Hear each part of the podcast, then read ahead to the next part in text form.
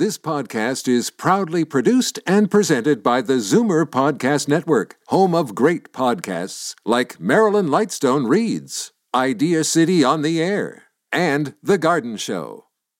The most memorable interviews and listener calls from the week that was on Fight Back with Libby Znaimer. Welcome to the best of Fight Back with Jane Brown. Good afternoon, and welcome to the Saturday edition of the Best of Fight Back from the week that was. Yet another report reveals Canada has failed to protect our vulnerable elders in long term care, both before and during the pandemic. Researchers with the Royal Society of Canada confirm this country has the worst record for deaths in long term care in the Western world with 81% of COVID 19 related fatalities in that sector. According to the study, this stems from systemic and deeply institutionalized implicit attitudes about age and gender. This was a hot topic of discussion with our Zoomer squad on Monday. Libby Znaimer was joined by Marissa Lennox, Chief Policy Officer at CARP. Peter Muggeridge, senior editor of Zoomer Magazine, and David Cravit, vice president at Zoomer Media. That's what this report does. I think that's that's maybe a little bit different. It documents it with just agonizing detail how neglectful they have been in the face of clear information that they ignored. Peter, do we need more reports and and what do you think? What I find uh, new about this report is, I mean, we all know, uh, you know, what what the problems are. Um, anyone who's covered this sector for a while knows exactly what the problems are. Anyone who's visited these homes knows what the problems are. But this one is saying, um, look, we have a duty of care to these people. Are we going to decide um, that we're going to give them a level of care that just sort of gets by, that, that covers their basic needs until they die? or are we going to give them a level of care that we give to everyone else in society? And, and that's the big question in, in this report. That's what this report is calling on. One of the things this report and others have called for is the need for national standards. Would that solve it, Marissa? I think it's one piece of the puzzle. And certainly, uh, there have been studies now in, in the COVID era um, looking at what can what Canadians think on this subject, and and overwhelmingly, it's close to ninety percent say that they're in favor of you know bringing long term care into the Canada Health Act, which would then necessitate national standards, and it would also create an environment of shared funding. And that is one of the missing pieces of the Canada Health Act, actually. And whether it's you bring it under the Canada Health Act or it's you establish its own act because you don't want to open up the CHA, okay. Either way, you bring it into to you know federal jurisdiction to some extent, insofar as they provide funding and there's a bit of a leadership role to set, to set national standards. I think that is one important element in trying to fix this system. But you also need to look at it from a holistic perspective. Um, it can't just be about the buildings. It can't just be about the institutions because only 5% of Canadians over the age of 65 are actually in long-term care homes. A lot of people can't even afford to go there. It's still a fairly expensive um, endeavor. Not, I'm not even just talking about retirement homes. I mean, the, the government subsidized ones is still expensive, runs you two to three thousand dollars a month. Um, so we need to be looking at alternatives. We need to be looking at alternative housing solutions. We need to be investing in home care, of course. And this is something that CARP is on the record for, is, is calling for national standards because, because there shouldn't be a discrepancy in the care you receive based on your postal code. I'd like to return to uh, another aspect of long-term care, and this this has really uh, been bothering a lot of our listeners since nursing homes opened up for visits for these very limited visits, and the requirements are for family members who want to see their loved ones are more stringent then for the people working in the care homes more closely, they have to have these tests every two weeks. Sometimes the test result hasn't come back in enough time to make the visit. And this, even though the visits are distant and everybody is wearing a mask and they're half an hour visits that do not recognize the caregiving role of families. So many family members are, are not just there to, to have a chat with their loved one in these facilities. They often provide very direct hands-on care, whether that's supporting them um, in, in getting changed or, or helping them use a washroom, because we know that these homes are so uh, understaffed. If a family feels that their loved one's needs are being neglected, often they'll step in, and and it's not exactly fair that that that that responsibility get passed to family caregivers, but it is what it is, and and many families feel the need to do that and have to do that, um, and so you know the government easing restrictions but making it so that they can't even so much as touch their loved one and, and can only visit them twice between negative tests and for only 30 minutes at a time, um, it may somewhat address the the issue around isolation, though it's it's by no means a sufficient amount of time to spend with a loved one. But in no way does it support a family member from being able to care for their loved ones in those facilities. Marissa Lennox, Chief Policy Officer at CARP, Peter Muggeridge, Senior Editor of Zoomer Magazine, and David Cravit, VP at Zoomer Media, our Monday Zoomer Squad. You're listening to the best of Fight Back on Zoomer Radio. I'm Jane Brown. So, have you been to visit a loved one in long term care since the COVID 19 lockdown ended? If yes, how do you feel about all the restrictions around those visits, as we just heard in the discussion with our Zoomer squad? there was a growing outcry about the restrictions on visiting loved ones in long term care and the failure to recognize family members as caregivers. Joining Libby on Tuesday to discuss, Dr. Doris Grinspun, Chief Executive Officer of the Registered Nurses Association of Ontario it strikes me as discrimination, quite frankly, because you and I can babble with whoever we want, right? And we are not asked to do a test every 14 days, as you mentioned. And here we go. Uh, I know of, of residents that are in a single room.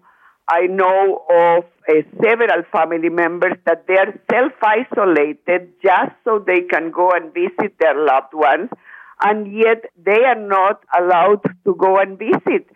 And in the same home, for example, if you have a paid uh, caregiver, that person is allowed in. So um, we don't see the evidence behind of the policy that is being implemented by some of the homes.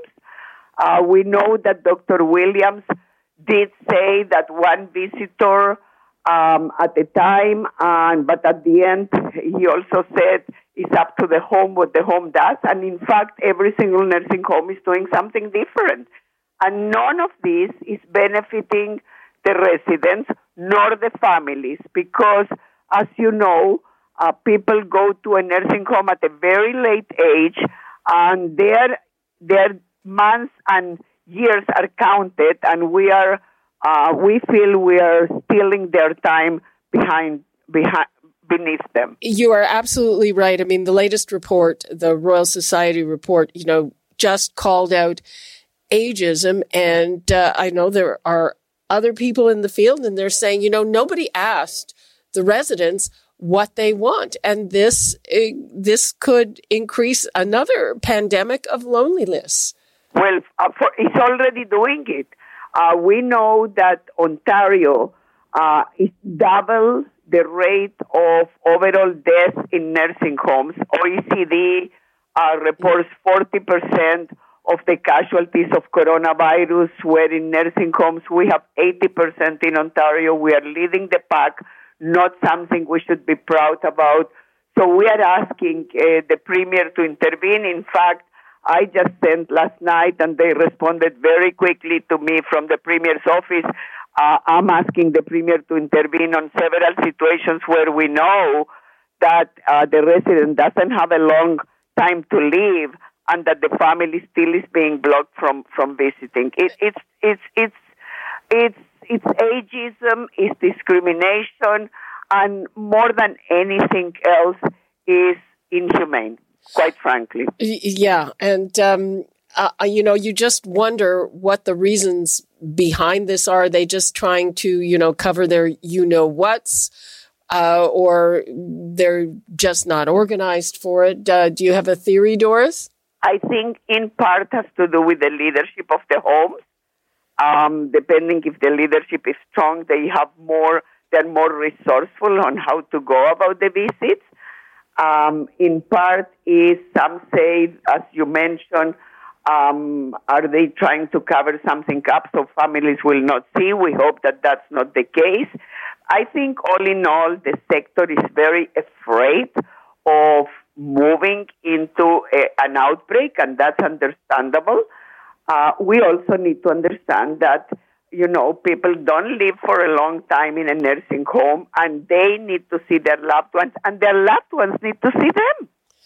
Anything else before we wrap things up? Time to move now because if we don't allow the visits to expand substantively now in the summer, just think what will happen next winter. That was Dr. Doris Grinspun, Chief Executive Officer of the Registered Nurses Association of Ontario. You're listening to the best of Fight Back. I'm Jane Brown. Ontario courtrooms began reopening this past week with new safety protocols, including a requirement that visitors fill out COVID 19 screening cards. Inside the courtrooms, plexiglass barriers have been installed around the judges' area, court clerk desks, and at counsel tables, as well as around the jury boxes, though jurors are not expected to return for months. The reopenings are happening despite action by Crown attorneys to seek an injunction to delay returning to courthouses on the grounds they are unsafe during the pandemic. But there is a huge backlog of more than 144,000 cases compared with 116,000 a year ago. On Tuesday, Libby Znaimer discussed the issue with criminal defense lawyer Ari Goldkind and Tony Loparco, president of the Ontario Crown Attorneys Association. We uh, put the injunction on hold uh, for the time being because um, right as we were about to uh, file uh, we were given what I call a document dump. The uh, assessments uh, that uh, were fil- were basically completed by uh, individuals uh, hired by the what's called the Recovery Secretariat. Really, you know, weird sounding name for basically you know a, a group of people put together to try to to make sure that the return to courts was safe. But the uh, risk assessments, uh, you know, were done prior to a lot of the uh, uh what they call uh, precautionary measures being put up. The uh, other concern was that many of the risk assessors had absolutely no experience in the courts whatsoever. You know, at the end of the day, it's our responsibility as the association to ensure that when people return, everybody, not just assistant crown attorneys, but everybody using the court, courts, are safe. Uh, with the document dumps that happened, our, an expert that we retained required time to go through that material, and uh, we've been continually uh, sent material since that time. And uh, as a result, uh, we were trying to negotiate some type of I wouldn't call it a settlement, but an assurance that that many of the concerns that we had were addressed. Let's move on to Ari for a minute. Ari, have you been back in court yet? Uh, no, I start my first Superior Court trial on Monday coming up. Uh, I have many friends and colleagues, including many crowns, who are in court today. I've asked for updates from them. I think this is a very interesting issue. It's one of those issues, um, Libby, that I think both sides of the argument, there's probably three here, all have valid points. A lot of times we discuss issues that there's only one right answer, and anybody who doesn't see it that way is not thinking clearly. I think the Crown Attorneys Association makes a lot of very valid points here. Libby, for example, if I was a 62 year old uh, Crown attorney in a high risk group, do I want to be a guinea pig going back to court versus some 23 year old young whippersnapper like I currently am? Those are very, very live issues. And Libby, if you look at the science of this, and I use the term science loosely, we're learning more each day in the last week about HVAC systems and how this is airborne and what it's like being in indoor buildings. So there's that issue for Tony, obviously very uh, properly representing his members. If I was a Crown attorney, I'd want this fight being fought for me, particularly if I'm in a high risk group. But then the Balancing Act, Libby, comes into play from the criminal defense lawyer point of view, which is how do you do this balancing and get the show on the road and for a whole lot of people stuck in jail? Let's forget the people out of custody for a moment. But the people that are stuck in jail wanting their day in court with the massive backlog, Zoom trials don't seem to be doing anything fast or in a hurry. So, how do you balance all of those needs with people that are presumed innocent, people that may have very, very good defenses, not slam dunk prosecutions?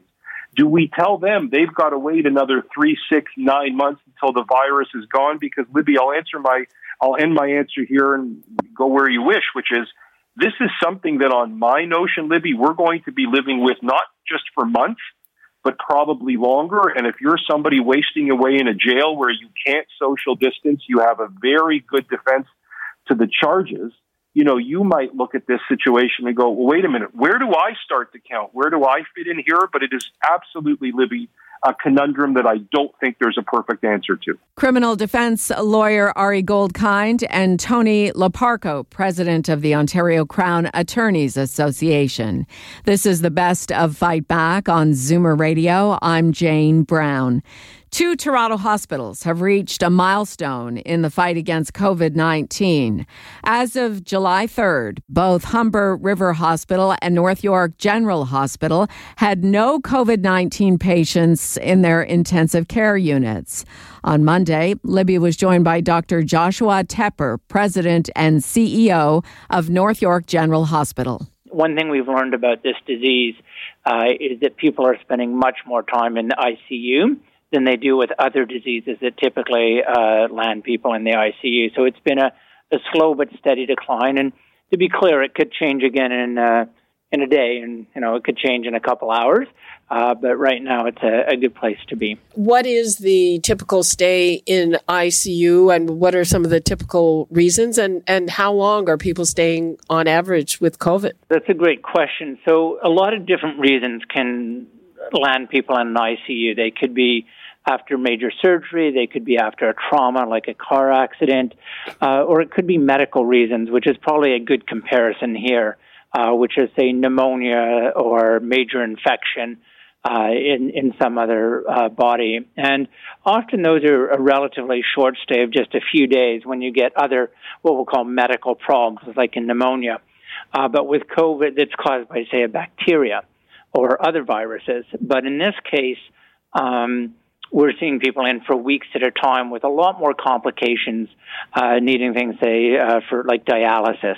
Uh, so this has been instead of just a handful of days, on average, uh, often several weeks. So it's been a dramatic change in our uh, sort of understanding of a medical or an infectious um, disease that lands people in the ICU and requires intensive care management as the the burden in ICU declined, did you see a change in the demographics of, of the patients? Did they get younger? Uh, did they get older? What, what did you see there? Um, not not necessarily. What we have seen is an overall decrease, not just in the ICU, but the number of patients in the hospital as a whole.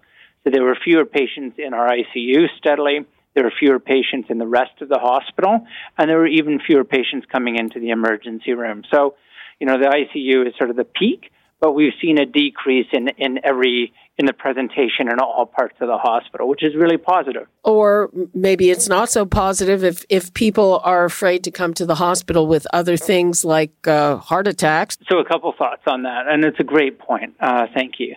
So, the first is that we have seen our emergency room volumes steadily increase, and we have seen the types of other conditions that we're used to looking after outside of COVID increase as well. So we've seen a, a bit of that return. But again, and so I, I think we have seen, like I said, a, a return to a bit more of the baseline, which is, you know, we don't like to see people sick, but if they're sick, we want to see them in the, uh, in, in the emergency room and in the hospital as needed. And, and that has been returning. Um, to the second point, again, I think we're really talking about the decrease in COVID. So, to the degree that I'm seeing fewer COVID patients in our inpatient units, in our ICU, and in our emerge, that is positive. um, because it does suggest that the disease burden in our community is is decreasing. And I don't think we have a lot of evidence that people are staying away from hospital because of COVID. Now, to your point, was there a period in time when they were staying away with heart attacks because they were worried about COVID? There is some data to suggest that, and I think you're right. That was very, very worrisome, but fortunately, that seems to be resolving now. Everybody is talking about a second wave. What are the uh, takeaways from your experience so far that you think might help with managing a second wave? You know, a, a, few things. First of all, is just how fast this virus can move, and how we went from sort of no patients in our ICU with uh, infected with COVID to having you know basically full uh, within a very short time period. And so, you know, I think the ability to really watch for that uptick and to react very quickly is important. The second thing that I think we've learned more broadly is a bit more about how to prevent this. Uh, and particularly about the role of masks. And so i have been pleased to see many cities and many areas of Ontario uh, move to a, a broad masking uh, policy, particularly for indoor areas um, where it's really, I think we know that it's been helpful, and we've seen that in numerous studies uh, now around the world. So I think that is going to be very, very helpful as well to keep us from seeing those rapid spikes um, and limiting uh, the rate of transmission. Dr. Joshua Tepper, President and CEO of North York General Hospital. I'm Jane Brown, and this is Zoomer Radio's Best of Fight Back. Fight Back with Libby Znaimer brings you comprehensive coverage of the news stories that interest you and your reaction to them on the phones. We've gone through the audio. Here are some of the best calls of the week. Alexis in Markham phoned to talk about how Canada has failed our elders in long term care, not just during during COVID 19, but long before the pandemic. I just feel that the government never made the elderly um, a priority, and I believe it was almost a well orchestrated plan so that they put money over people's lives. Helen in Toronto called about the long term care visits, which she says are extremely restrictive and limited. My visit with my mother was scheduled for last week. It got canceled because of the heat wave, which I could have guessed. Uh, when they had their webinar, I was the only one who asked what happens if the weather's not right. I have just called to find out how many people. My mother's in a unit of 25. She's got dementia. And I just spoke to one of the administrators saying, How many people does this involve? Is it just that unit or is it the whole hospital? There are 105 people in the hospital. Given that only four are allowed a day, that means it'll be another 25, well, more than 25 because there's none on weekends, uh, days before I get to see my mother a second time. I haven't seen her the first time yet. It's scheduled for the 14th, which means by Thursday I have to have another COVID test and uh, go through the whole thing, hoping that the heat breaks before uh, the time that I have uh, for my visit. And now, Fight Back's Knockout Call of the Week.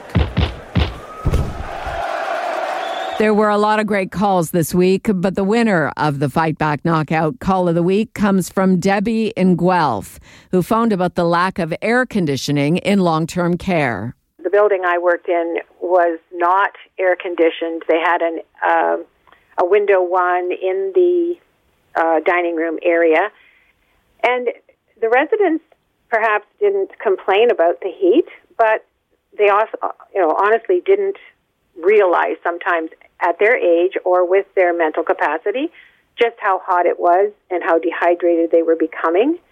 We needed to go around, and I mean, I was one that instigated one night, let's hand out glasses of water, and every one of those residents guzzled down the water that I handed them. But not only that, it's the staff trying to work in the facility that has no air conditioning. It was so difficult trying to care for the residents when we were ourselves were sweltering, trying to lift them, you know, care for them. It was it was unbelievably hot. That does it for today's Best to Fight Back on Zoomer Radio. If you'd like to qualify for the Fight Back Knockout Call of the Week, phone us noon to one weekdays. Or if you have a comment, email us at fightback at zoomer.ca. Follow us on Twitter at FightbackLibby and have your say anytime on our Fight Back voicemail at 416 367 9636. 416 367 9636. I'm Jane Brown. Join me again at the same time tomorrow when we'll round up the rest of the best of Fight Back. The Best of Fight Back is produced by Jane Brown, Justin Eacock, and Zeev Hadi, with technical production by Kelly Robotham. Executive producer Moses Znaimer. You're listening to an exclusive podcast of Fight Back on Zoomer Radio, heard weekdays from noon to one. You're listening to an exclusive podcast of Fight Back on Zoomer Radio, heard weekdays from noon to one. This podcast is proudly produced and presented by the Zoomer Podcast Network, home of great podcasts like Marilyn Lightstone Reads, Idea City on the Air, and The Garden Show.